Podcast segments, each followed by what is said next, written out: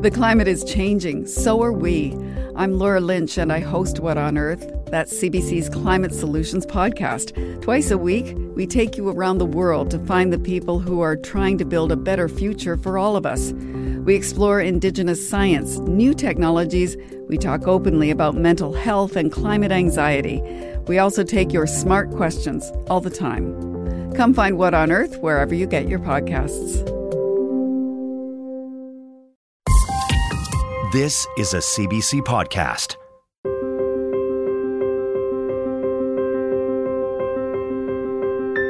Hi, I'm Piya Chattopadhyay. Welcome to the Sunday Magazine podcast featuring the stories we first brought you Sunday, January the 14th on CBC Radio.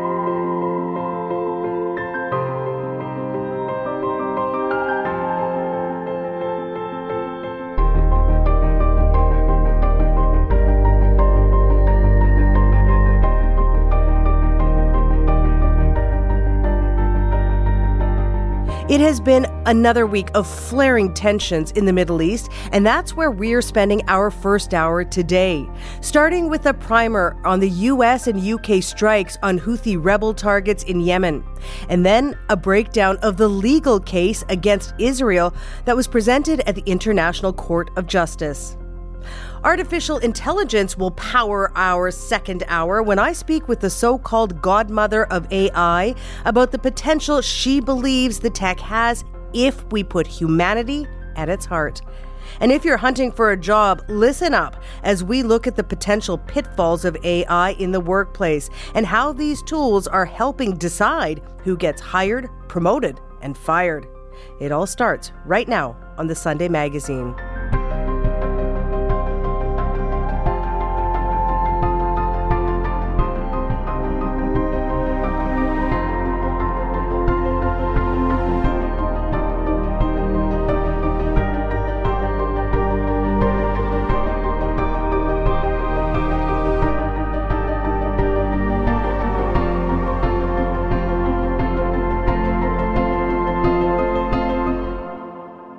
Tensions around and about the Middle East have reached new levels over the past few days, with growing concerns about a broadening conflict, something that many contend is already happening. The latest escalation is in Yemen, where yesterday the U.S. attacked a Houthi radar station, and that comes just a day after the American and British militaries launched a round of airstrikes inside Yemen that killed at least five people. Since the October 7th attacks in Israel, Houthi rebels have been attacking vessels in the Red Sea as a show of support to Hamas. Those attacks have been causing major disruptions to one of the world's busiest shipping routes. And the Iranian backed group is vowing to keep up its attacks despite the moves by Western militaries. Thomas Juneau is a University of Ottawa Associate Professor of Public and International Affairs with a focus on the Middle East. Thomas, it's good to have you back with us. Thank you for joining us. Thanks for having me. So, seemingly everything sort of changed Thursday evening our time when the US and UK carried out dozens of airstrikes in Yemen, they say, aimed at Houthi rebel strongholds and installations. So, the Houthis are now promising a quote, strong and effective response. Tell me, what are the Houthis capable of carrying out? The Houthis are capable of carrying out significant retaliation, and sometimes uh, groups bluster and bluff. But in this case, I think there's good reason to believe that the Houthis will, at some point, and probably not in the distant future, uh, carry out that promise of retaliation. And that can mean a lot of different things. The Houthis now, they have shown that they have the ability to significantly disrupt maritime traffic in the Red Sea, which is one of the most important maritime choke points for the global economy. They have shore to sea missiles, they have amphibious assault teams, they have naval mines. They've also developed drone boats, so fairly small boats, fishing boats that are packed with explosives, and then that they can, uh, you know, guide them remotely to crash into shipping vessels.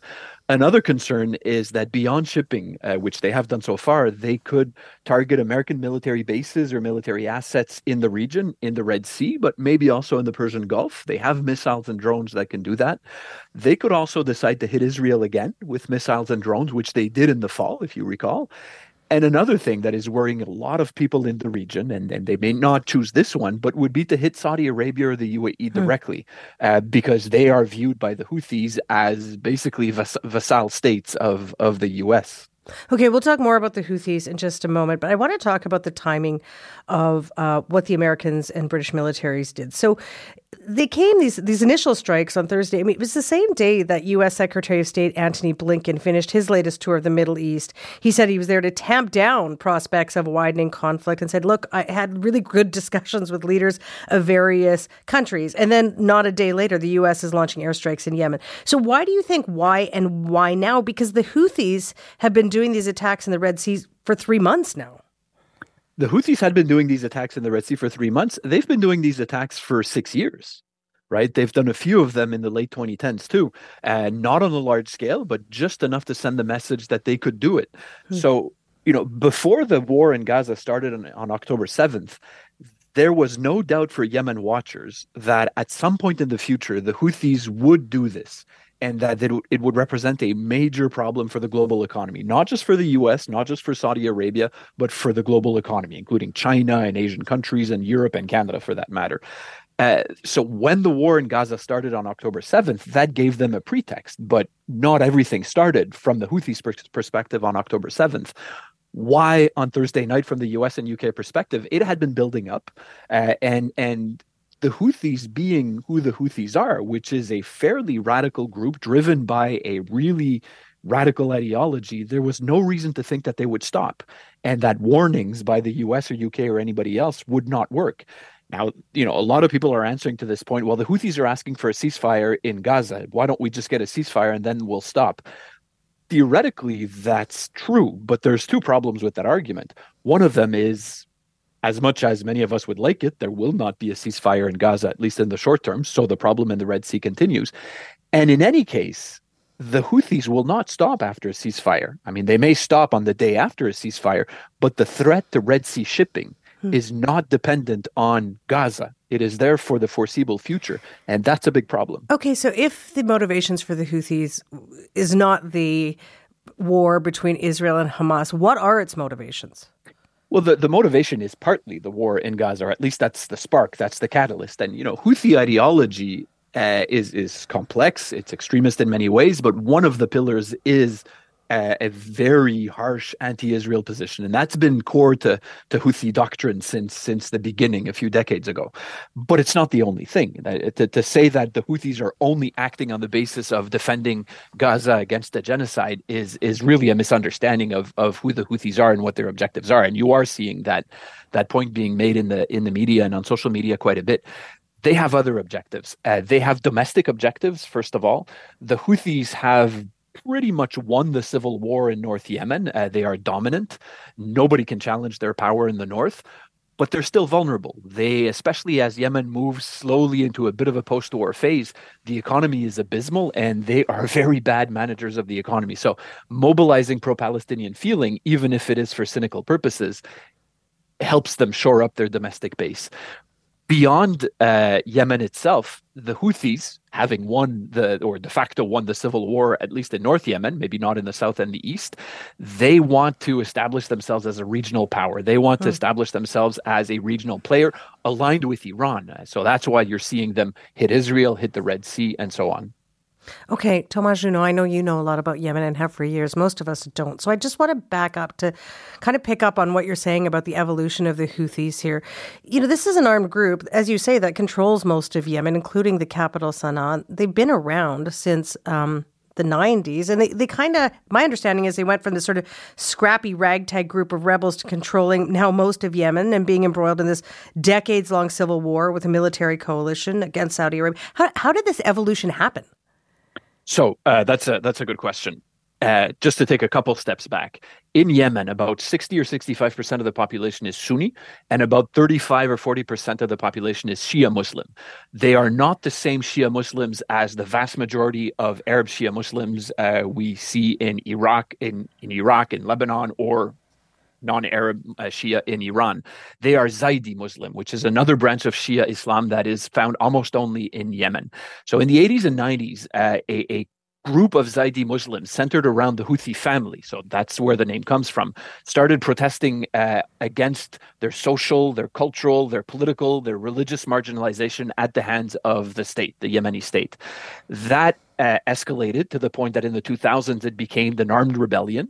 But as you said early on, it was a, a small militia, poorly armed uh, but because the Yemeni state was itself very weak, this is a very poor country, was back then, is even more today because of the war, they were able to develop slowly by really feeding on these widespread grievances in the northwest and in the fairly remote northwestern western corner of the country. At some point, they caught the eye of Iran, uh, which started establishing limited ties with them. Um, but when the Arab Spring hit Yemen in 2011 uh, and the, the, you know the government nearly collapsed, the Houthis continued expanding. Iran really saw an opportunity to develop a foothold in northern Yemen at the southern border of Saudi Arabia, which is obviously key for Iran. Iran and Saudi being big rivals, so it continued developing these these relations. 2014, as the Yemeni state is is basically collapsing, the Houthis seize the capital, uh, and that's really the expansion of their power. That's really where they attract a lot more attention. And then, last point in 2015, Saudi Arabia, seeing Houthi power growing, seeing Iran Houthi ties growing, decides to launch a military intervention to try to dislodge them. Uh, but almost nine years later, that intervention has abysmally failed because not only are the Houthis still there, they are far more powerful today than they were in 2015. This is excellent context to for all of us to understand what's happening today. You talk about the Houthis sort of starting as family and then growing. Like how many fighters are we talking about? What's its internal structure? Does it have a political wing? Uh, so that's a good question. And we're starting to understand the Houthis better and better. And, and one key point to mention here is that Houthi governance is extremely repressive. Uh, it is absolutely not transparent. There is no space for dissent at all in, in the portions of Yemen that the Houthis occupy. They occupy they, they, that they control, which is you know maybe half a bit less of half of the country geographically, but in terms of population, it's about sixty percent. Uh, they are a very unified movement. They have managed to establish a strong military structure, a strong political structure, um, with some inspiration from the, the the governance structure of the Islamic Republic of Iran. But these parallels shouldn't be taken too far. But there's a political wing, there's a military wing. How many fighters? Hard to say. One to two hundred thousand uh, wow. are numbers that you see because it it's not like they have a military with clearly defined units and a report on plans and priorities published at the end of the year with all of the statistics. It's uh, there, there there's you know there's armed group armed you know units that fall under their command they have absorbed significant portions of the Yemeni military from before the war. They have made deals with tribal militias, of which there's there have always been a lot in northern Yemen, uh, that fight alongside the Houthis. Some of them formally absorbed, some of them more as allies. They've absorbed a lot of the security services of, of Yemen from before the war. So it's it's a really complex coalition uh, that is led by the Houthi family, which holds a lot of the key positions, and some of the r- original allies hold some of the other positions.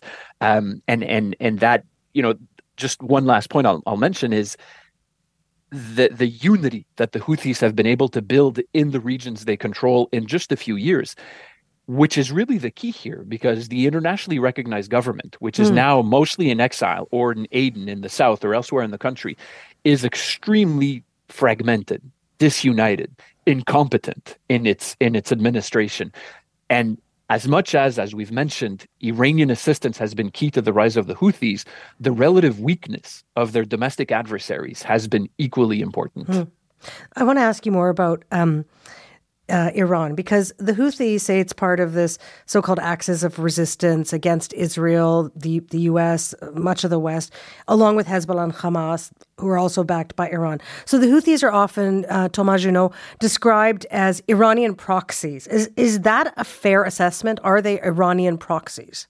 Well, the, the word proxy is a bit like uh, a few other words like terrorism and so on that has become so politicized and people view it in so different ways that it's it's hard to to say I'd rather to have a more serious conversation than just throwing labels around that are meant to tar negatively or positively. Uh, to, to explain the command and control and the influence and the nature of the relationship between Iran and the Houthis. The key point here is that the Houthis have emerged as one of the top three partners of Iran in the region, with Hamas, with Hezbollah, and now the Houthis. These three groups receive a lot of Iranian support. They would not have anywhere near the power they have today without Iranian support. Hamas existed before it developed relations with Iran. It was not created by Iran, But Hamas would not have been able to do the attack it did on October 7th without Iranian support. You can say the same thing about the Houthis. The Houthis existed for several years before started receiving significant Iranian support, right? So they're not a creation of Iran. That being said, the, a lot of the missile and drone capabilities, a lot of the intelligence that they have, a lot of the uh, you know uh, other weapons that they have, even rel- less advanced stuff like AK-47s and mines, a lot of that comes from Iran. Not all of it, but a lot of it. Uh, so it's it's is it a proxy relationship? It depends what your definition of proxy mm. is. Iran, they're not puppets. And that's a mistake that a lot of people make. Iran doesn't tell them what to do, but they work together very closely. So that leads to this question because yesterday, uh, U.S. President Joe Biden uh, mm. talked to reporters outside the White House and said uh, that he called Iran and uh, to talk about the Houthis and uh, to, to talk about this. So, so if Iran really has no real power, and maybe I'm using the wrong words there, but over the Houthis, like, does it make a difference that the president of the United States calls up Iran and says, "Hey, tell those Houthi guys to calm down a bit"? Uh, well, it, it does make a difference. Uh, there, but there's two there's two links here that are that are very weak. One, will the Iranians listen to Joe Biden? No, and two, do, does Iran issue orders to the Houthis? No, but the the Iranians and the Houthis often with Hezbollah in Beirut, by the way. They have a joint operations room in Beirut and Lebanon where they do a lot of their coordination. Uh, they will sit down and they will strategize and they will talk about tactics and, and specific operations.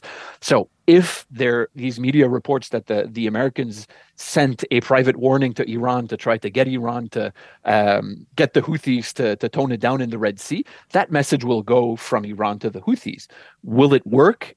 As of now, I don't think so. I, mean, the, the, reading for a lot of us watching Yemen is that the Houthis are feeling very much emboldened right now. Uh, they won the civil war in Yemen. They feel, uh, rightly so, that they're on top, that nobody domestically in Yemen can touch them.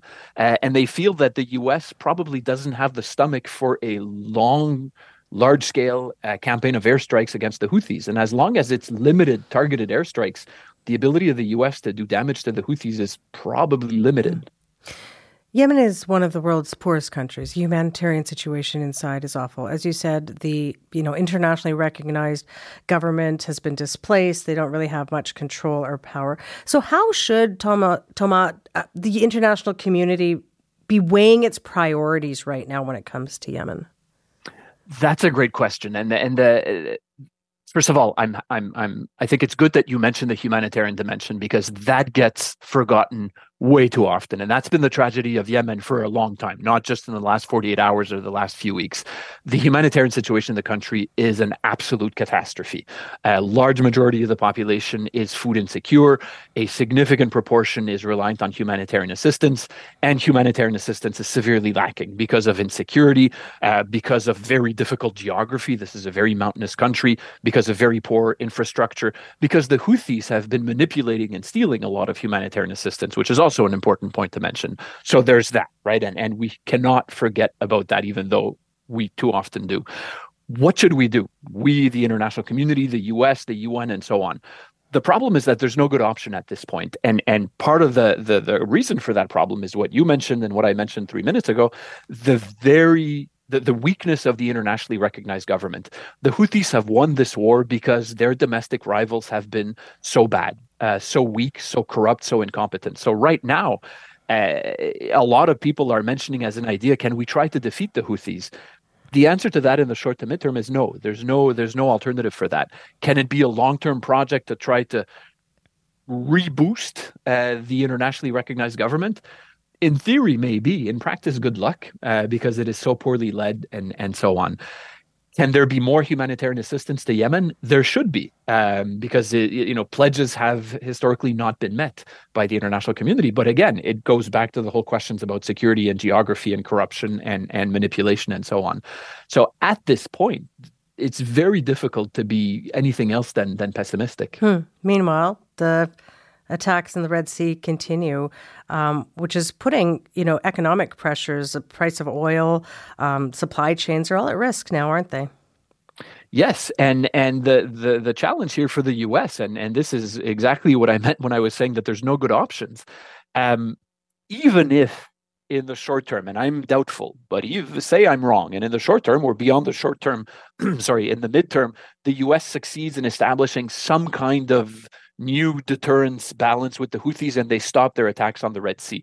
In the short term, that's a win for the global economy. It's not just a win for the US, it's a win for the global economy. And that's an important point to make almost everybody in the world except you know north korea and iran has a stake in this china does malaysia south korea and so on the problem is that even if this stops in the short to midterm the houthis will have shown to the world to their adversaries the us saudi arabia in particular that they have both the capability and willingness to do this.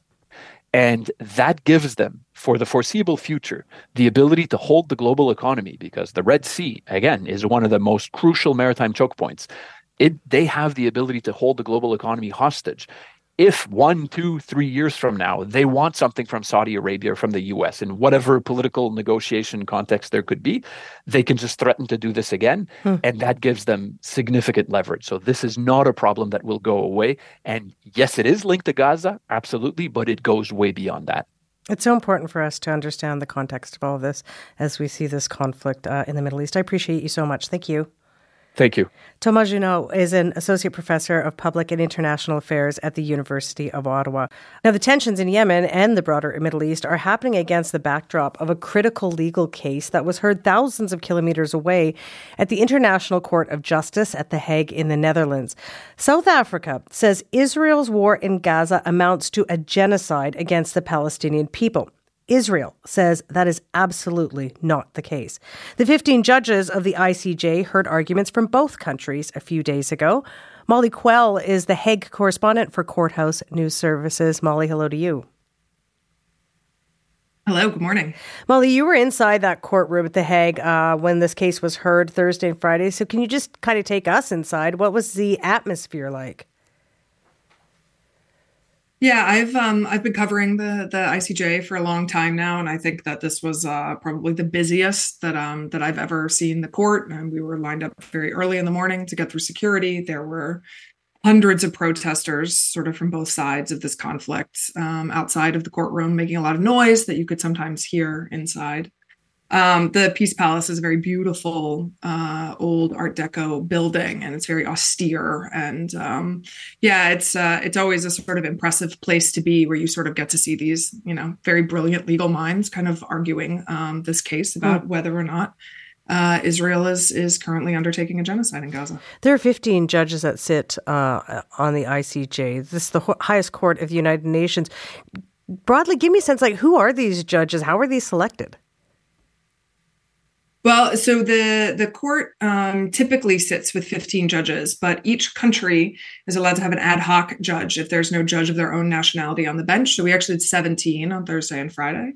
Um, most of them are uh, quite, I guess the maybe the polite way to say it is advanced in age. These are oftentimes very, you know, um, long-term legal scholars um, from varying legal traditions. Um, they're appointed by the UN General Assembly um, with some nod towards having diversity of nationality and kind of legal backgrounds, um, because of course different countries have kind of legal, different legal traditions.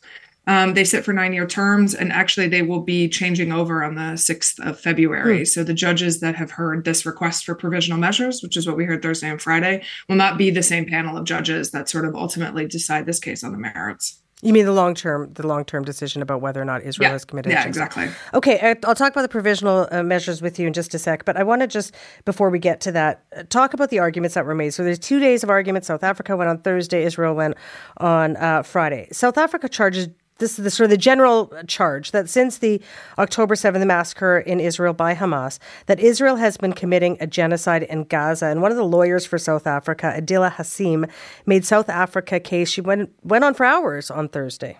Israel has subjected Gaza to what has been described as one of the heaviest conventional bombing campaigns in the history of modern warfare. Palestinians in Gaza are being killed by Israeli weaponry and bombs from air, land, and sea.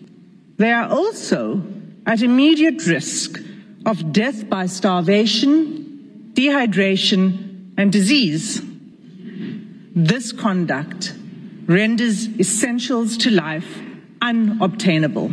So, Molly, um, what stood out for you in terms of South Africa's case? What did it point to to make its case that Israel is committing a genocide in Gaza? Well, we what we heard on Thursday and Friday was actually this discussion about provisional measures. The South Africa doesn't have to demonstrate that there's a genocide ongoing at the moment, only that there's a plausible risk of one in order for the court to issue provisional measures. So you you played this clip, and in the clip there was a she made this discussion um, about she made this comment about how there's an imminent risk of starvation and dehydration and stuff, and that's that's really what's at stake here um, for the judges issuing provisional measures, whether or not there's like an imminent risk um, to the Palestinians sort of having their rights violated as defined by the Genocide Convention. And so, um, in terms of the provisional um, measures, these are temporary measures. South Africa is asking the court for what? They have requested nine provisional measures. The first one is essentially for a ceasefire for Israel to stop cease all military activities in the Gaza Strip, and a whole host of other things, including allowing in humanitarian aid, allowing in um, international observers, um, asking Israel to report back to the court um, at irregular intervals to sort of update the court as to what sort of measures it's undertaking. Hmm. Um, some of these are pretty standard requests. This re- request for reporting, for example, um, some of them, like the ceasefire, is is something that you d- you don't see quite so often. Hmm. Okay, let's talk about Israel's case, which it made on uh, Friday. Um, overall, Israel has steadfastly refuted the claims that South Africa um, has been making and making at the ICJ. It said that South Africa is distorting the facts. Israeli lawyer Tal Becker said South Africa presented a quote sweeping counterfactual description. Let's just listen to a bit of what he said. That if there have been acts that may be characterized as genocidal, then they have been per- perpetrated against Israel.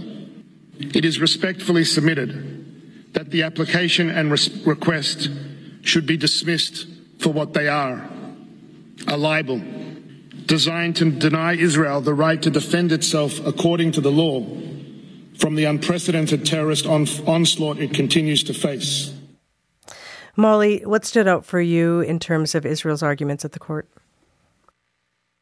I think what was the most interesting part for me was that they were a little more reticent to use some of the quite brutal and awful video footage that um, came out of the 7th of October. Um, what Israel needs to demonstrate to the court is that there is no plausible risk of genocide, that what they are doing in Gaza is legal, um, that they are ad- adhering to international humanitarian law, um, that they are taking pains to not injure civilians. Um, and I think there was a lot of discussion on Thursday amongst, you know, kind of the press and court observers about how Israel would demonstrate this. And one sort of idea, of course, was that, well, if you show the brutality of October 7th, that this will show to the judges, right, that like this this brutality may justify um, the the military action. And I think uh, Israel was quite restrained in what it used, um, and I think that that probably was a good move on their part um, because oftentimes the judges at the court they don't like this kind of bombastic rhetoric that maybe we've seen from israeli officials but they like to see our kind of straightforward legal arguments and that's really what israel focused on on friday. Okay molly we'll leave it there. Um, i understand that the provisional measures rulings will come in the coming weeks. Um, likely thank you very much yeah, thank you. Molly Quell is the head correspondent for Courthouse News Service. Legal scholars around the world have been watching this case at the International Court of Justice closely. Michael Byers is among them. Michael is the Canada Research Chair in Global Politics and International Law at the University of British Columbia. Michael, good morning to you. Good morning. What is the ICJ's mandate? The International Court of Justice was established in 1945 through the United Nations Charter uh, to resolve disputes between nation states, and um, it uh, serves as a uh, a safety valve, um, essentially allowing disputes to be channeled into a, a legal venue um, where uh, legal arguments can be made and judges can provide uh, uh, fair, objective assessments as to who is right and who is mm. wrong. Um, and it served the international community very well. And it's a very busy place. There are more than a dozen cases active before the court right now. You said um, it's a place where nation states can go, so only countries can be taken to the I- ICJ. So, for, for example, Israel couldn't make its case against Hamas at the ICJ. Uh, that is correct. Uh, the uh, uh, Hamas is, is not a nation state, and uh, and so this particular court uh, cannot deal with Hamas, but there are other courts and tribunals that can. And the International Criminal Court, for instance, is actively investigating uh, war crimes and crimes against humanity uh, in uh, in Israel and uh, in Gaza. Um, and uh, ultimately, we could see prosecutions uh, as well, hmm. also in The Hague, but in a separate building under a separate court. So, is the International Court of Justice the right place for this case, South Africa uh, um, charging that Israel is committing a genocide in Gaza. Is this is the ICJ the right place for this case to be heard? It's the only place uh, for this case to be heard, and it is the right place uh, for this to be heard. Uh, and, and, let's be absolutely clear: um, uh, we don't know whether there's a genocide uh, occurring in Gaza, and the fact that we don't know means that we need an, an entity uh, with authority, with the capacity to to examine the evidence, uh, to to actually uh, ascertain whether there is in fact a, a, genocide. And and when South Africa put their initial uh, document before the court, um, I read it through very carefully. and it's clear to me that you know there's a case to answer here. The the the, the question is a serious one, um, and genocide is a extraordinarily serious crime. So so we're going to get an answer to that question.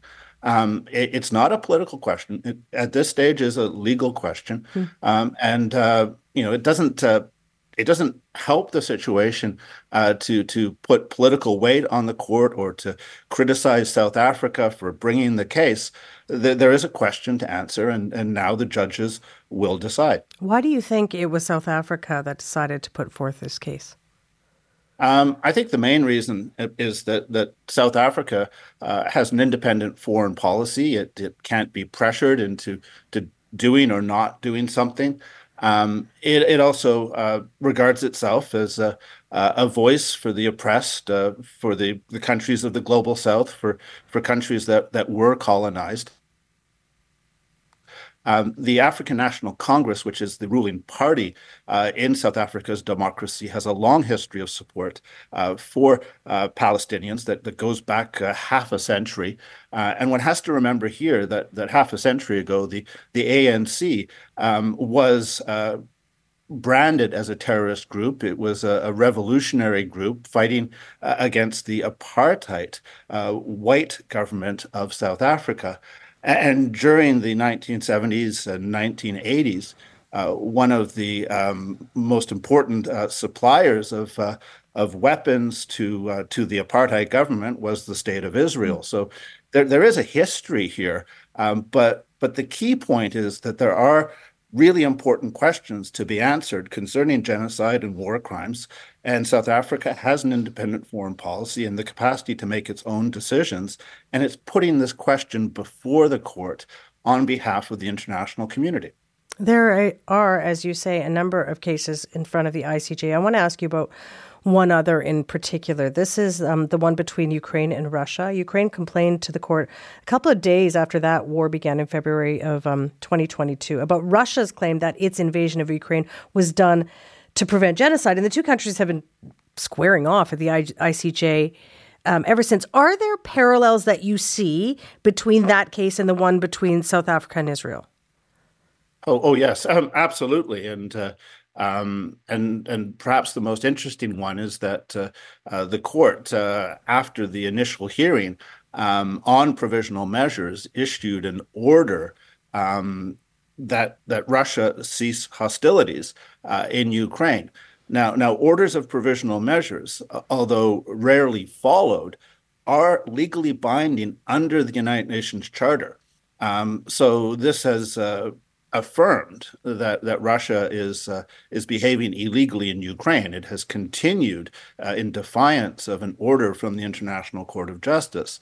And I think it's highly likely that the, the same court will issue a very similar order uh, directed against Israel within the next couple of weeks. And uh, Benjamin Netanyahu, the prime minister of Israel, has already indicated that the the uh, uh, uh military action will continue even if an order is issued but but the existence of such an order backed up by the charter of the united nations will increase the political pressure on hmm. israel and it will increase the political pressure on on allies of israel uh, so president joe biden of the united states has has so far resisted uh, the call that, that he join in the call for a full ceasefire and an order from the International Court of Justice might tip the balance in terms of his position. Um, and if the United States is calling for a, a, full ceasefire, that will matter to Israel. Except to say, Michael Byers, you know, as you said, look, in the Ukraine Russia case, this provisional measure was made. I think it was in March of 2022. Here we are two years on, and that, that war rages on. So, I mean, what teeth does the ICJ have? I understand that the sort of ripple effects of a ruling can have political consequences, but it doesn't seem to me, from what I'm hearing from you, that it has a lot of enforcement power. It doesn't have enforcement power, um, but most laws don't need to be enforced. Most laws are complied with because of, of a sense of, of obligation or or concern about reputation or a desire to to maintain economic opportunity. Um, in the case of international law, to avoid sanctions. Um, and and sometimes the, the the the effects can be quite subtle. But I would suggest that we're already seeing some effects as a result of, of South Africa bringing this case. The uh, Israeli lawyers were arguing uh, on Friday uh, that there was no need for a provisional um, measures order because the Israeli military was already scaling back its activities in, in northern Gaza, uh, that more humanitarian aid was getting in, that look, you don't need us to stop hostilities because we're already scaling back hostilities. Now, I can't say for sure that that is Israel is is pulling back a bit because it's worried about the International Court of Justice. But there is a certain coincidence here. The, the the lawyers arguing in court are trying to avoid a binding order, and the Israeli military is reducing the scale of the hostilities at the same time. That to me looks like the court action is already having some limited effect. Hmm. I do want to ask you about Canada's response because it was on Friday that both the Prime Minister and Foreign Affairs Minister uh, Melanie Joly made their first public comments about um, this case, the South Africa case um, at the ICJ. And uh, Melanie Joly said, quote, Canada's unwavering support for international law and the ICJ does not mean we accept the premise of the case brought by South Africa. When you heard that, Michael Byers, what did you think? Oh, I thought those were wonderful um, weasel words that that say absolutely nothing. Do not support the premise. What does that mean? Um, Canada's in a, a, curious position here. It uh, it, it uh, has intervened in, in two cases concerning uh, genocide that are before the International Court of Justice right now, one concerning Myanmar, the other concerning Russia. Um, it has taken a case together with the Netherlands against Syria uh, under the Torture Convention. Uh, it has a case against Iran concerning the, the shooting down of that Ukrainian Airlines uh, plane a few years ago. Uh, so it's been using the court to, to try to, to promote international justice and to stop genocide. Uh, at the same time, obviously, uh, the the Canadian government's under enormous pressure to support Israel after the the atrocities of October uh, seventh. Um, so it's trying to walk a line here. And and let's be absolutely clear: intervening uh, in a case like this adds nothing to the legal proceedings. Hmm. Uh, the, the the arguments will all be put to their full extent by extraordinarily able lawyers from South Africa and Israel. Uh, any country intervening is only doing so for domestic political reasons. That, I suspect, is why we've seen the United States uh, say that it objects to South Africa taking this case.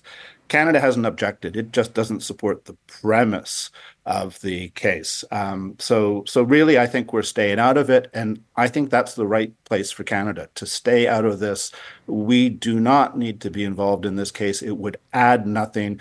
Um, we can save our, our, our diplomatic influence for something that matters no matter what or when the ICJ makes its ruling, and, and help me just understand this before I ask you this question the provisional ruling next in the coming weeks, the ruling on whether or not a genocide has been committed months or years, right? Oh, it'll be several years before we get a, a final decision. Um, and uh, and and I would argue that the final decision is not what is important here. Uh, the important thing that's happening is that the eyes of the world are now on Israel, and they're looking at it through the lens of the Genocide Convention.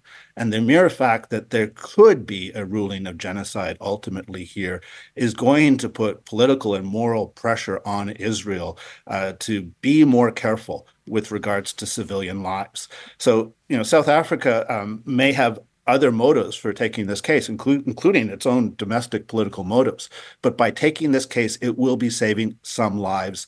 And I think we should be grateful to South Africa for taking the action. And no matter what the court may rule, Michael, um, in terms of other future conflicts and future cases that may be brought before the ICJ, how important is this one?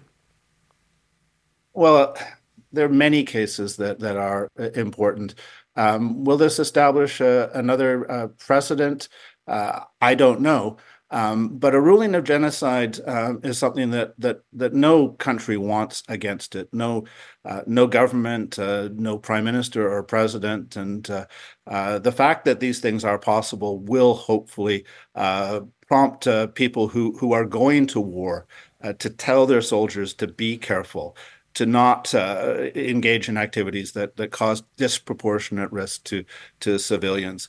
Uh, I'm not uh, on the ground in Gaza. Um, I, I, don't know for sure uh, whether war crimes, crimes against humanity, genocide have been committed, but it sure looks to me like Israel has chosen the high intensity end of the military spectrum the last couple of months, and uh, I would like to see it uh, pull back a bit on the intensity and I, I see it doing that now. And that's probably only because South Africa has put the question before the International Court of Justice. Michael Byers. Could this be genocide? Go ahead. It could be genocide. I don't know. Okay, we'll wait to see what the court rules in the years to come. Michael Byers, I appreciate your analysis and perspective as well. Thank you. Thank you. Michael Byers is the Canada Research Chair in Global Politics and International Law at the University of British Columbia.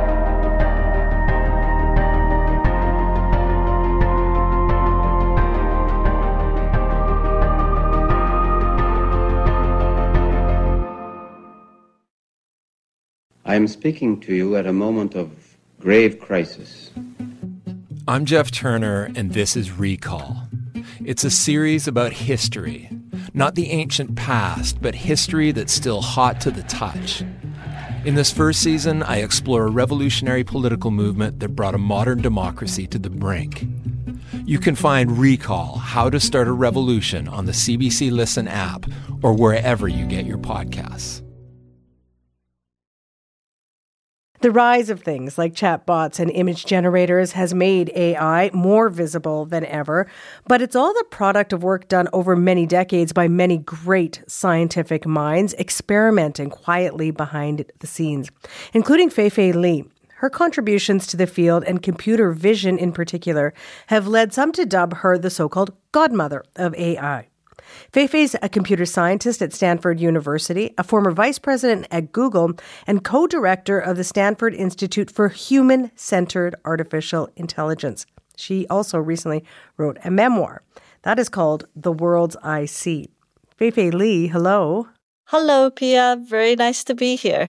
I think for many of us, watching the recent explosion of AI has been um, kind of shocking, maybe quite disconcerting to a lot of us, almost like science fiction come to life. But what has it been like for you to watch things like generative chatbots really burst onto the scene? Yeah, well, I have been in AI technology and research and the ecosystem for more more than two decades. Um, so this field continues to excite me, but obviously I feel a little different from the general public. But having said that, I do think uh, what happened over a little over a year ago was an inflection point. It was an uh, incredible inf- inflection point of this technology hitting the public in a very compelling way. A, uh, a virtual chat um, bot or or agent that can talk to people basically, and that has really opened the floodgate of possibilities and imagination and the social discourse and concerns and everything. So it does feel like an inflection point, and it's an important one. Well, let me just say, hearing you say that you're excited by this, I use the word disconcerting, reassures me a little bit. So thank you for that. Um, let's, uh, let's help our listeners understand the foundational role that you played in what we are seeing today. So you were the driving force behind something called ImageNet, which has helped make computers quote unquote see. Can you explain what exactly that is? Yeah, so ImageNet was a project that was uh, finished at around uh, 2009. It was a ginormous uh, training and benchmarking data set to push the field of computer vision, especially seeing objects, um, forward. And uh, the moment, a historical milestone moment was ImageNet was the data set that empowered neural network algorithm or what people would call deep learning algorithm. And uh, by 2012, the effect or the power of ImageNet would become very, uh, very visible when um, a group of Canadian uh, scientists, computer scientists, use ImageNet to train a very powerful neural network to show that computers can recognize objects in photos. But I think what made ImageNet uh, important in this journey was that if we fast forward to now, everything we've seen in the progress of AI since, you know, more than a decade ago is driven by data and algorithm together and uh, including the latest uh, GPT and large language model technology. But what happened around 2009 is that um, that was not obvious at all. Data was very much a second class citizen in the world of AI and machine learning research. Our systems more or less didn't work. And it was a huge bet to ask the field to do a paradigm shift to recognize the importance of data. And so, why is vision so key to making an intelligent computer? Well, this is a great question, Piya. Well, let's think about intelligent animals in the world. Many animals are intelligent, but of course, humans, people are the most intelligent animals we know, right? And think about our lives that we do things by talking, by hearing, by touching, but we do a lot of things by seeing. We uh, hmm. navigate the world. We, uh, we manipulate objects. We communicate with each other. We entertain ourselves. We read. We, you know, we, we cross the street. We cook omelets. We, uh, we, uh, type we, you know, everything we do almost involves vision. It is by far the largest sensory functionality in our brain. So this is why vision is part of the cornerstone of intelligence. Yeah, it's always been that way, hasn't it? Like if I was an animal, you know, hundreds of millions of years ago, I needed to you know, see who my predators were, see see the food, you know, all those things. That it was all very exactly. it's, it's, it's as old as time. Exactly. And of course, there are, you know, unfortunately, there are people with visual impairments, and then our brain is so powerful and elastic that it develops other compensation uh, methods. But by and large, in, in also in animal world, vision is a very important uh, functionality. Hmm. So I don't know. Maybe this is getting a bit philosophical. Maybe not. But but can computers really see? Like I get animals, beings, vision is important, but can computers see? Well, depending on what you define seeing, the, the general definition of seeing and perception is taking lights as input and figure out what they tell you, not just at the red, blue, green RGB value, not just shape, but everything from um, seeing the light and and color all the way to oh, I right now I see my laptop in front of me on a wooden table in a room of certain shape. If you define that as seeing, absolutely computers see. Computers today take uh, imageries captured by cameras and sensors and turn that information into meaningful understanding and return it into the world either to people or to you know uh, machine language to to continue to function for example many of the newer cars that we drive and buy have lane detection, assistive hmm. driving, mm. and that's absolutely uh, the car seeing things to help humans.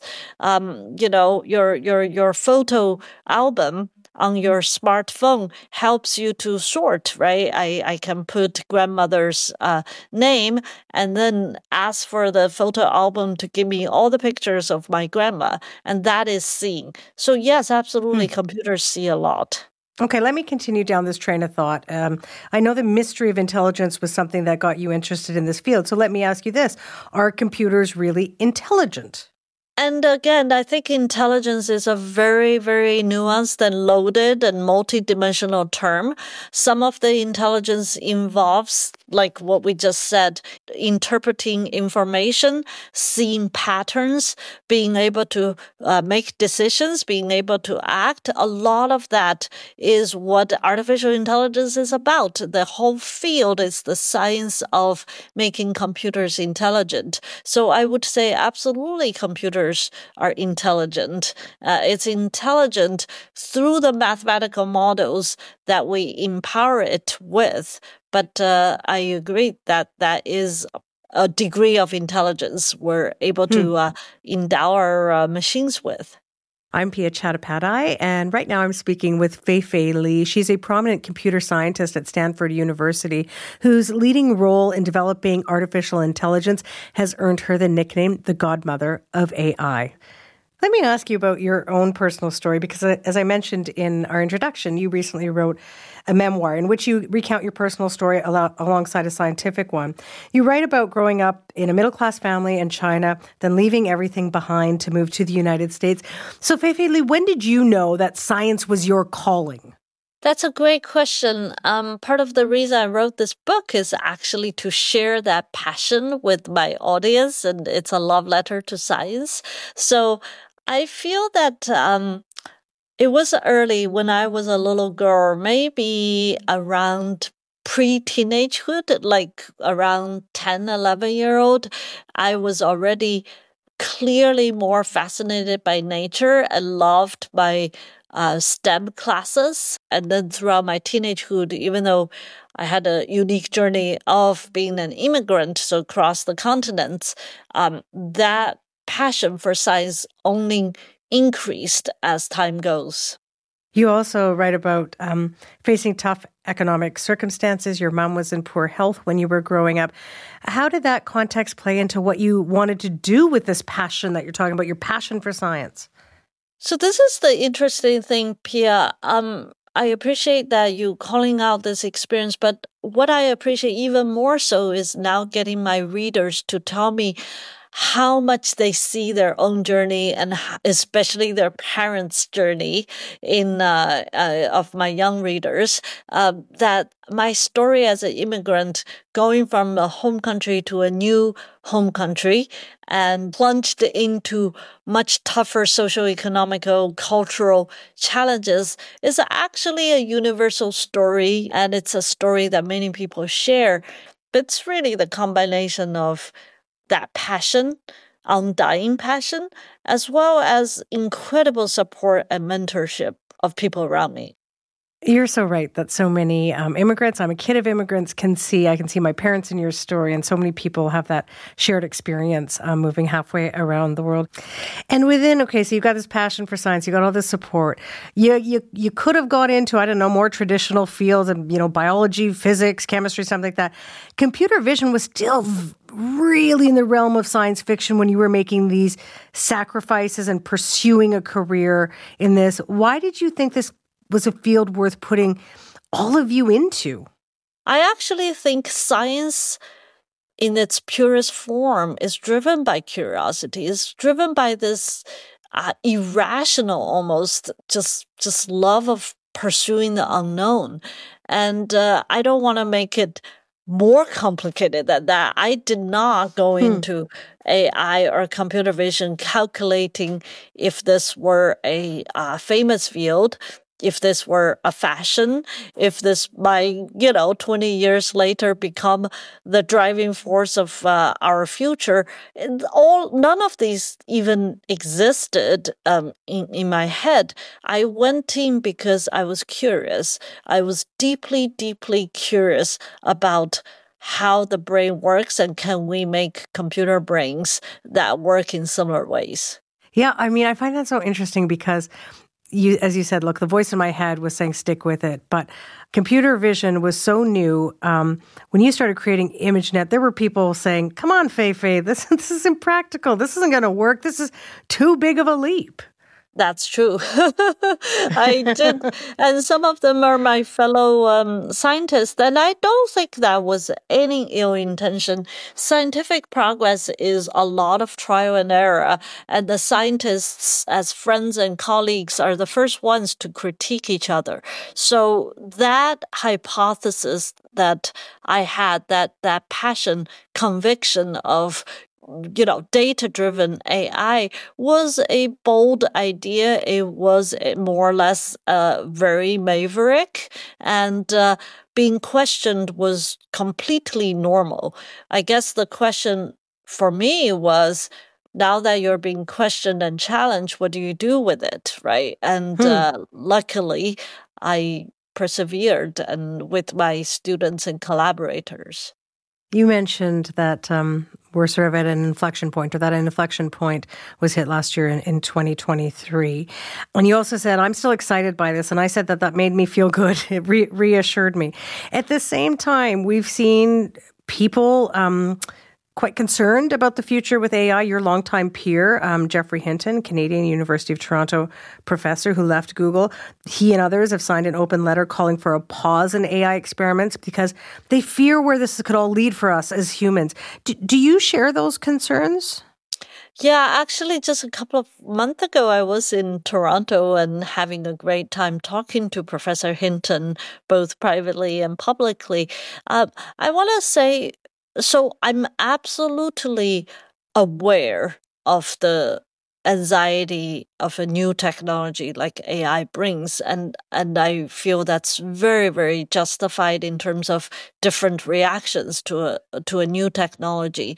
I also on the specific concern about machines being sentient and that leads to an existential crisis of humanity. I respect that, especially I live in a university where all kinds of ideas are being explored and debated.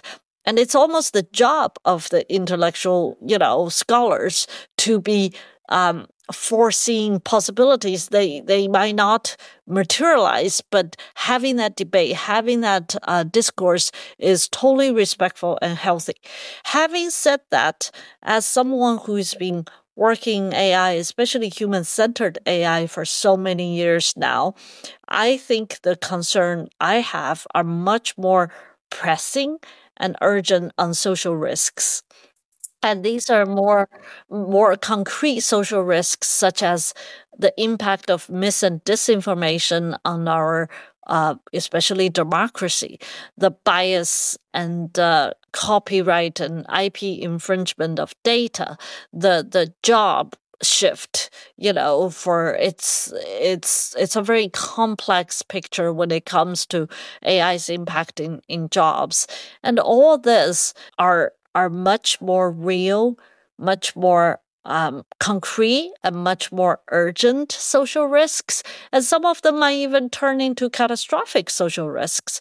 You know, you're in journalism. You, you think about this from all angles, from disinformation to misinformation, from the way you know creator economy is being impacted it has both um, the good and the bad and the the messy right so so I think they're real.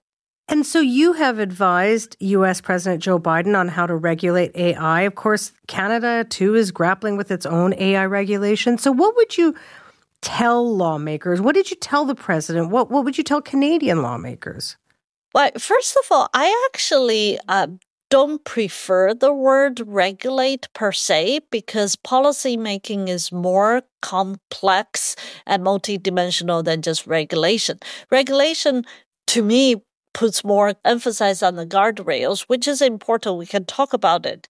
But when I have my dialogue with lawmakers and uh, President Biden and, and uh, politicians, policymakers, I tend to emphasize on the fuller landscape of policymaking about AI. For example, with President Biden, um, the, the most important message I have right now four lawmakers, maybe for Canadian uh, governments too, but I think Canadian governments are doing is doing a fantastic job. Actually, is a public sector AI uh, investment to adapt a moonshot mentality for public uh, sector AI investment because it is so important to have a healthy AI ecosystem where not only we have companies pursuing business opportunities and commercialization of this technology, but we have public sector scholars, researchers, teachers, uh, uh, thought leaders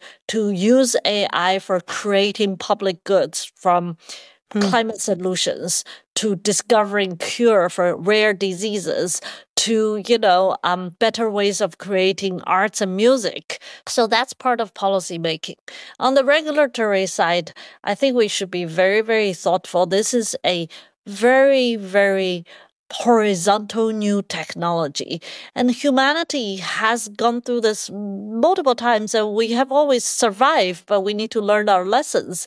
We should uh, support new technology to make our lives better.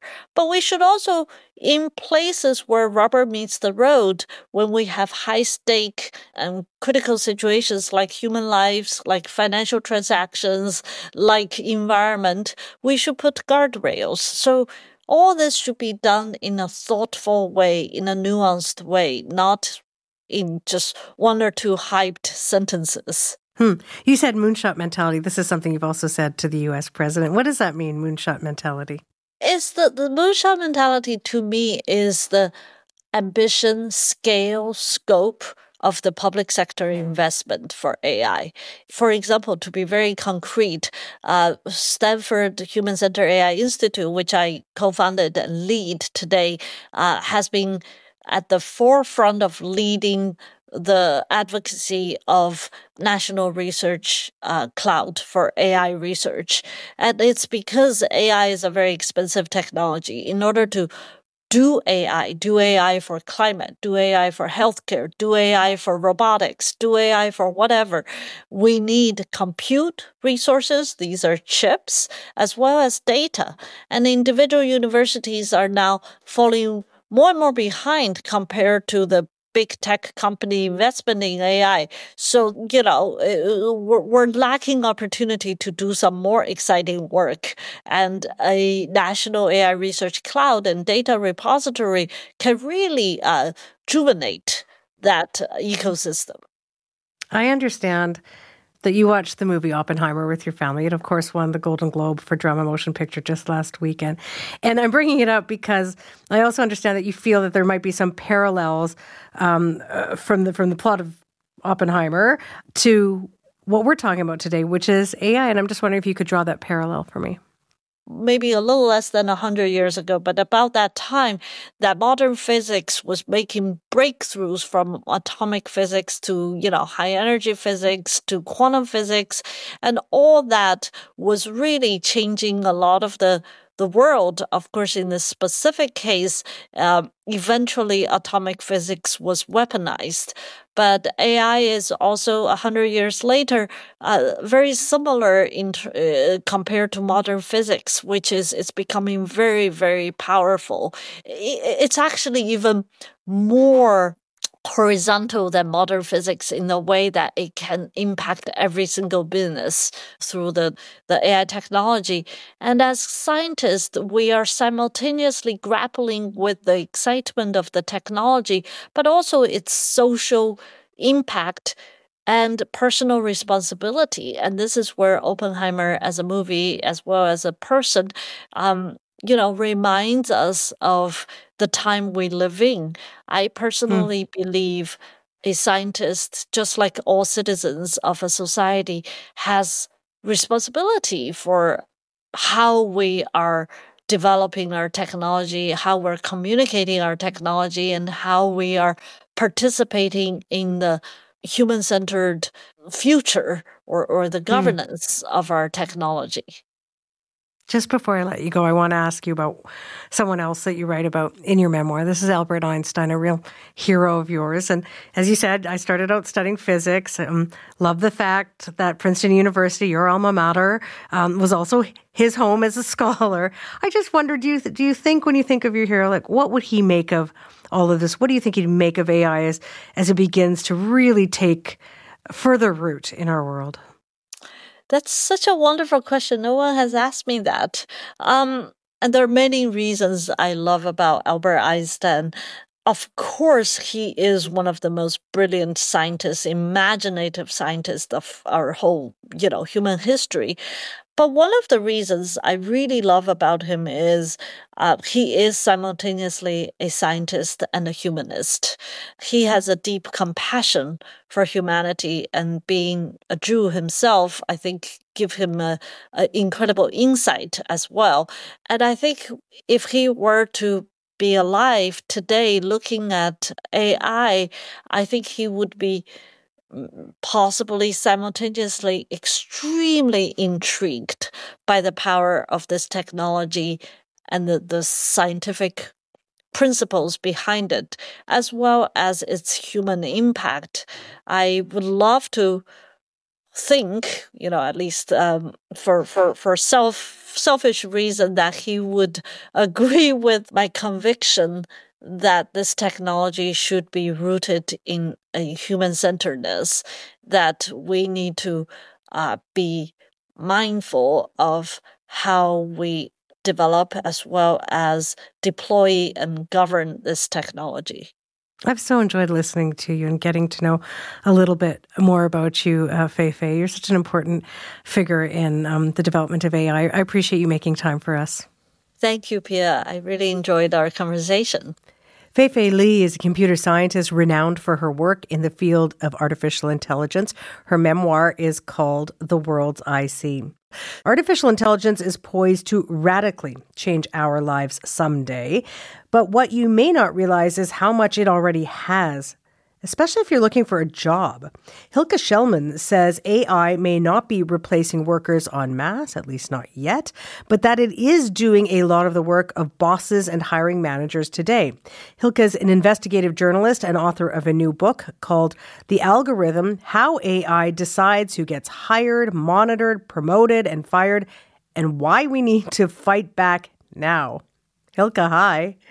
Hi, thank you so much for having me. So we'll get into all of what I just suggested there the, the monitoring, the hiring, the promotion, the firing. But before we do all that, let's just talk about your kind of foray into AI and looking at employment. This began a few years ago when you were in a, a Lyft, and I don't mean an elevator. I mean, like, for people who don't know, Lyft is a company similar to Uber. And you started talking with the driver, as I understand it. So, so what was that conversation that's led you to today? Yeah. Um, so this was like in late 2017. I barely heard about AI, to be honest. Um, and I asked him, like, how are you doing? And, and he was like, oh, I had kind of a weird day. And, you know, I'm a journalist. So I was like, what? You had a weird day? Okay, tell me more about it. Um, you know, and he was like, okay, nosy lady. Um, and so he was actually very kind and told me that he had applied for a baggage handler position at a local airport and that a robot called him and asked him three questions on his phone. So, of course, it wasn't a robot, right? It was like pre recorded questions, but I had never heard of that. And I was like, what? Robot job interviews and uh, noted it down and, and then kind of maybe maybe forgot about it for a couple of months until I went to um, an artificial intelligence um, conference um, a few months later, and there was a um, somebody who had just left the regulator of work in the United States, the EEOC, Equal Employment Opportunity Commission, and she talked about that companies use AI to sort of uh, very basic AI to go through people's calendars and understand how often employees are absent. She was really worried about people with disabilities and, and mothers who have much higher absentee rates and that they would be penalized for this. And I was like, wow, this is like a real change on the ground and we should be talking about this. So let me just say that in 2024, uh, in reading your book and just hearing the beginning of what you said, my jaw is kind of on the ground, right? Like I didn't know any of this was happening. So you were early to the party, if I can put it that way, finding this stuff out in 2017, 2018. I, a lot of what we're about to talk about, I think, will surprise a lot of people. So let's start with kind of where a job might start, which you said is like this driver in the car, he wants to get a new job. Lots of people uh-huh. out there looking for work. How widespread is the use of AI in hiring today?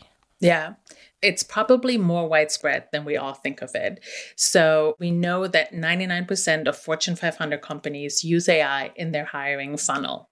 If today, uh, you know, you're a job applicant, you sent your resume or your application to a job platform, be it like LinkedIn or Monster or Indeed or you know any of those they all use AI. If you send it to a large company, even on their website, they probably use an applicant tracking system. Um, all of them, really, from the large companies, have AI built in that you can turn on and off. It's mostly widespread in what they call high turnover uh, jobs, hourly jobs in retail, fast food.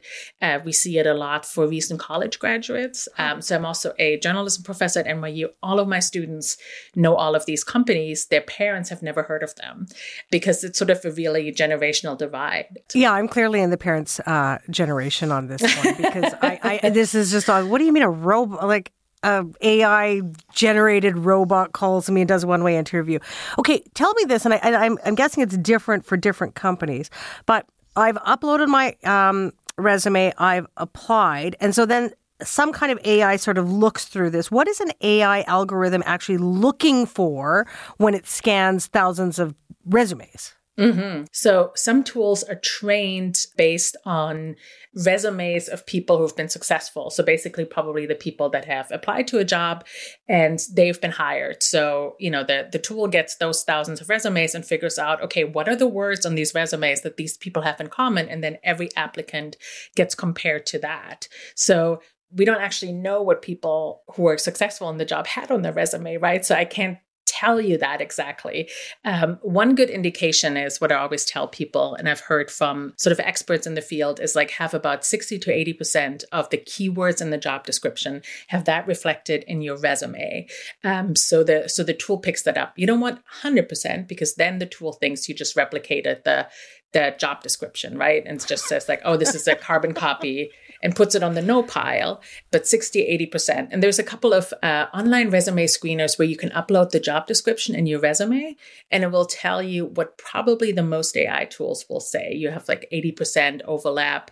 Um, so that probably puts you on the yes pile. You see, I say a lot of probable because we don't actually know how the individual tools are um, calibrated. And herein lies maybe some of the anxiety a lot of uh, job applicants have, but also where experts feel like, hmm, we don't always know how these tools work. So that gives us a little pause. Okay. Are you saying, for example, um, that it is possible or probable that if I apply for a job in a company where there's like six guys already named Peter and my name is Piya, and uh, I don't know, four out of these six guys play tennis, and I do musical theater, that I might be weeded out by the AI because my name's not Peter and I don't play tennis? Yes. Oh, um, oh, wow. So uh, one of my sources, John Scott, um, he runs a assessment company and he often gets brought in by companies who want to test new tools so this company was like running this tool already uh, brought scott in to to check it and he found that in one of the tools, the name Thomas was a predictor of success and uh, specific um, hobbies that people had, like playing basketball or baseball, biking. There were other keywords that predicted success Syria, Canada. You know, when I talk to lawyers, obviously, first of all, we know that uh, the name Thomas doesn't qualify you for any job, right? It's all about the skills.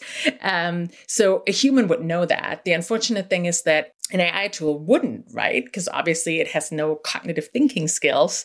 It looks at statistical patterns. So maybe there were like 10 Thomases in the pool of current employees that are successful. So it just uh, found that as an indicator of success. So herein lies the problem. And I think that's why we need to be really careful with these tools because if I apply for a job, I, you know, most of us really care. It's a high stakes scenario, right? We are nervous because the job could mean that I could put food on the table and have shelter, but also like, you know, a lot of my identity is connected to a job. So I care about that. So if I don't get the job because, you know, I don't have the right qualifications, I get it. But if it's because my name isn't Thomas, I would be really pissed and upset. And I don't think companies would want that either.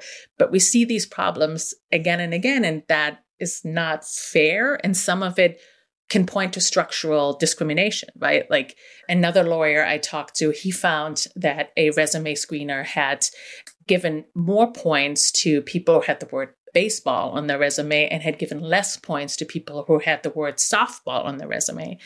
That is clearly connected to gender, right? Like men often play baseball, women play softball. So if you put that on your resume, you would ha- have discriminated against women. And you know, this scale is kind of unprecedented, right? Some large companies get millions, millions of applications a year. So if you run one algorithm over like 3 million resumes, you would like discriminate potentially against so many thousands of women.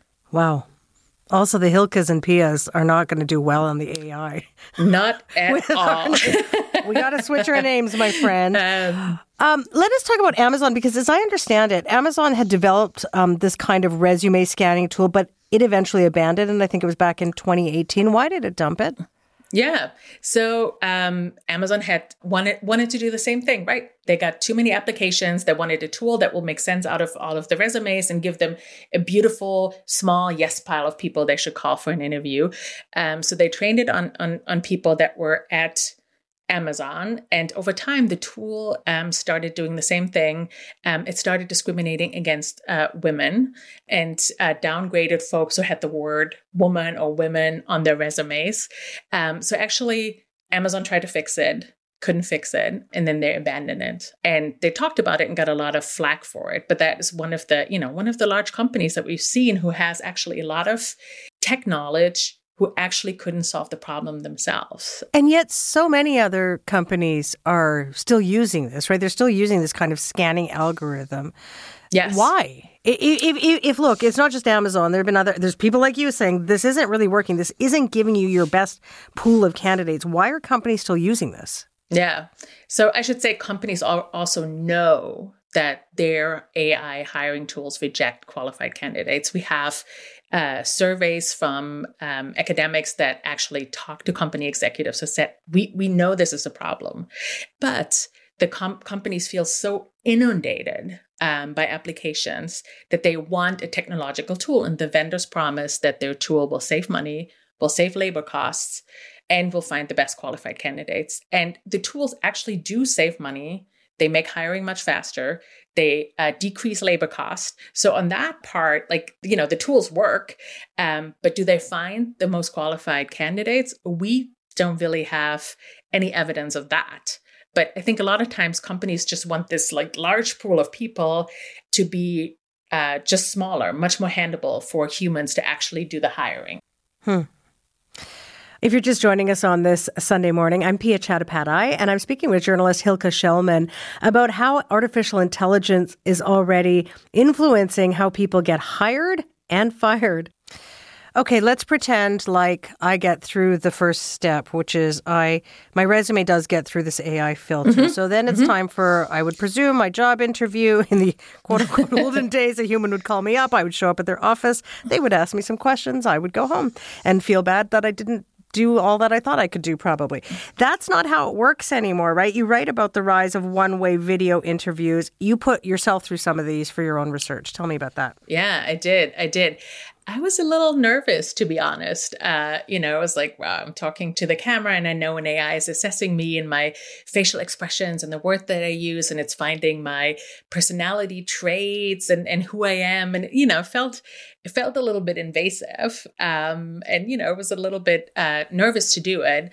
When I did it, it was just kind of awkward um, because, you know, you sit at home, you get these pre recorded questions on your computer, and you basically try to look into the green dot of your camera and, and, and record yourself and sound like upbeat and, and happy and excited about the company, even though you're not really talking to anyone and you just hope that uh, the ai will predict that you will be successful right? And the question is is is sort of like uh, my facial expressions if that is being predicted upon what does my facial expressions have to do with the job right? And then the second question is like are my facial expressions actually meaningful? Like if i smile in a job interview am i really happy. Mm. Like I smile a lot in a job interview because I'm nervous and I'm, you know, trying to make make a connection uh, with someone. But am I truly happy? No, I'm nervous. Um, right. So there's really no good solid science here un- underneath some of these things, and I think that's why they're really questionable.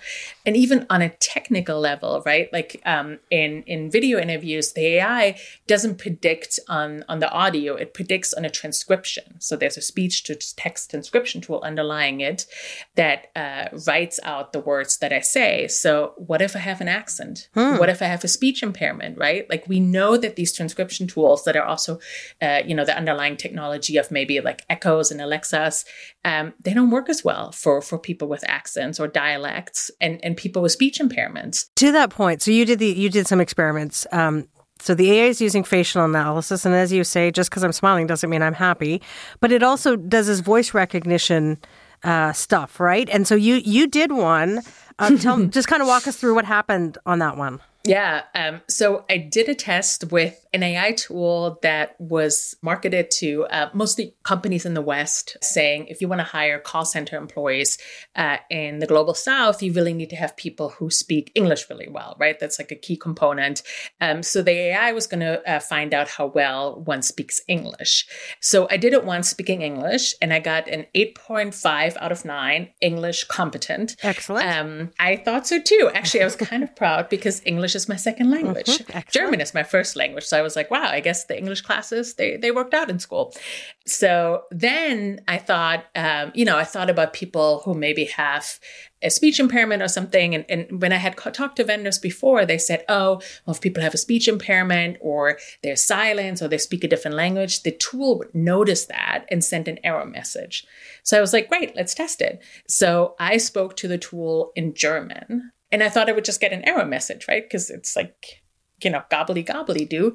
And I was surprised when I got an email and I scored a six out of nine English competent. Hmm. And I was like, wow, I didn't even speak a word of English, but I'm competent uh, in English while I'm speaking German. So those are the things that I think I would actually tell folks in HR, like test some of these tools that you're trying to use for hiring people, um, because if they break as easily as you know me just speaking German to them, um, you know, it's really is a question then if it can't even recognize what language you speak, how can it really make an assumption that anyone is competent in English, right? Like, does this tool really work? That's what I'm trying to say. Like, some of these methods here are just so scientifically unsound that we really have to think about this if we want to use this on job applicants. So, for some of our listeners, they might be thinking, well, this, you know, this happens, I don't know, somewhere else. But Voice analysis is something that some federal government departments here in Canada have started incorporating into their hiring processes. In a recent interview, Treasury Board President Anita Anand said Ottawa will work to make sure AI doesn't discriminate against potential hires. But Hilke, how easy is it to prevent discrimination with the tools that are readily available today? I mean, it's incredibly hard to prevent discrimination because, um, you know, what some companies do is they they check is like, uh, do women and men sort of go through the tool at similar rates and, and, and people of different races. But it I've never seen a company look at like, did black women go through this assessment tool at the same rate as uh, white men because that's where we in the intersection of people's identities we often see the real problems coming through um, and actually there is no science that says that intonation of your voice is predictive of success in the job. So that should really give us pause if we should use those kinds of tools uh, for hiring. So we've seen it in like, uh, you know, governments are slower than the private sector to um, start using these tools, but we've also seen hmm. it in the US government using some of these tools, and we, we know so very little about it. So we need more transparency. You know, only a few years ago, um, I was doing interviews uh, about, and I mean journalistic interviews, about how humans discriminate uh, when, you know, get a pile of resumes and a name like Piya Chattopadhyay might be like, oh, that sounds a little bit weird. Maybe their English isn't so good. Are, you know, are they female, male? And I kind of got in the rejection pile. We were talking about human error. But what yeah. I'm hearing from you, Hilke, is like, AI also ha- may have bias that is, you know, robotic bias, not human bias. Well, AI may have bias, but we also like building in the human bias on top of that um, right? Because we're using uh, the human bias for, for example, at Amazon, right? Because there has been a gender disparity. There are more men working at Amazon than, than women. That's why there were more men in that resume pile. Um, that's why their preferences were, were picked up by their by the algorithm, and that's why people with the word woman or women on their resume were they were statistically less likely to be hired by Amazon because statistically, historically, tech companies have hired more men than women. So we see the human biases get replicated into AI. We see machine bias coming in. Um, so there's a whole a whole lot of bias in these machines that we have to work very very hard to find and uh, pull out, and maybe actually kind of abandon some of these tools. So I'm trying to make the point we shouldn't go back to human hiring because human hiring is also incredibly biased.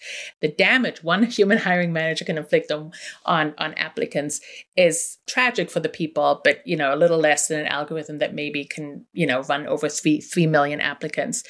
So we need technology to go through all of these applications. Great, but let's build technology that, that works.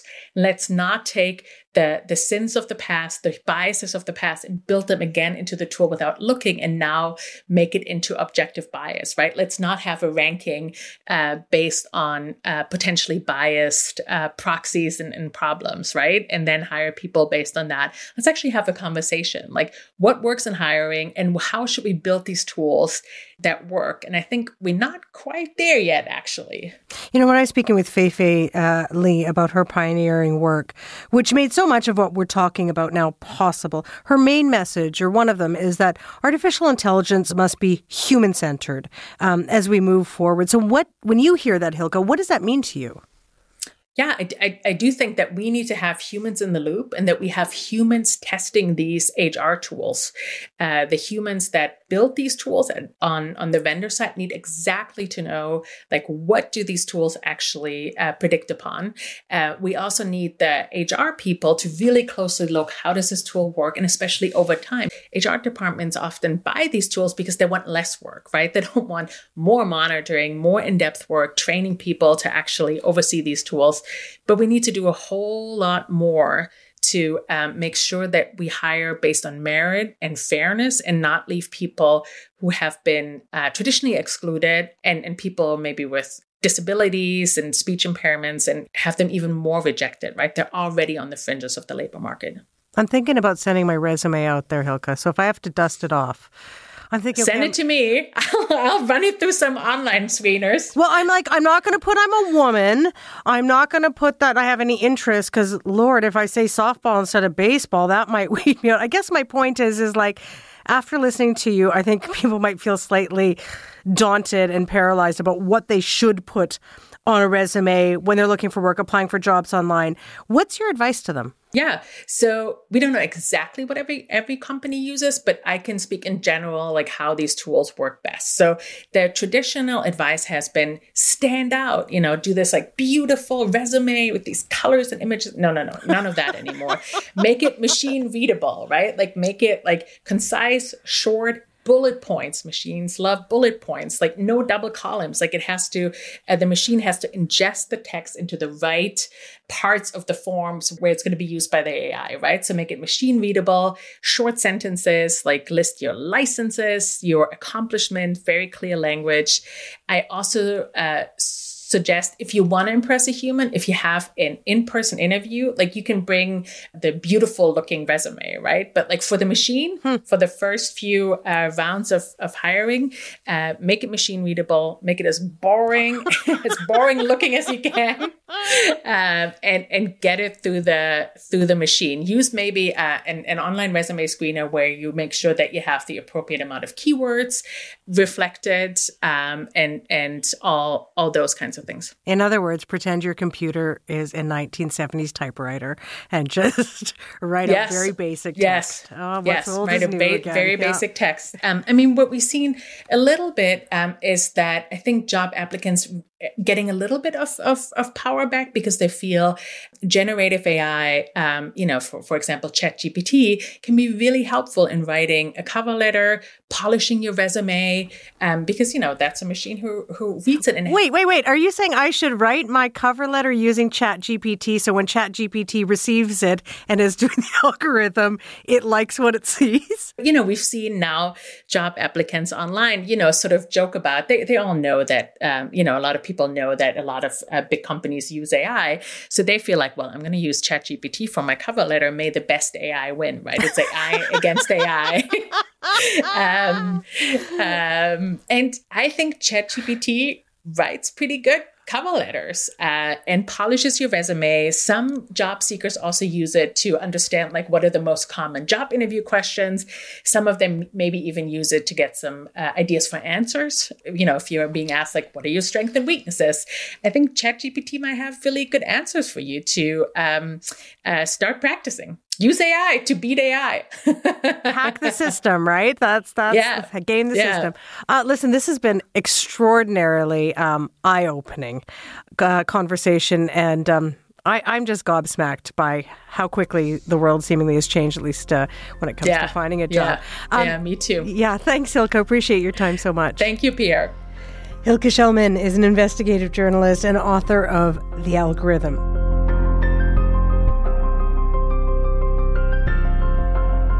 All right, that is it for us this week here on the Sunday Magazine. Our producers are Levi Garber, Brianna Goss, Andrea Huang, Adam Killett, Pete Mitten, and Rondé Williams. We had additional help this week from studio director Karen Marley.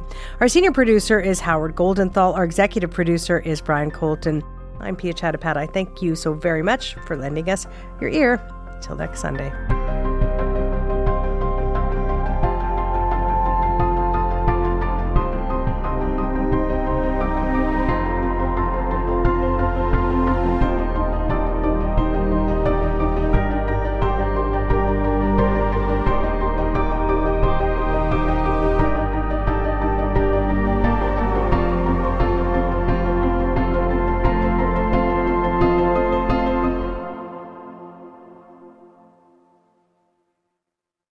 For more CBC podcasts, go to cbc.ca slash podcasts.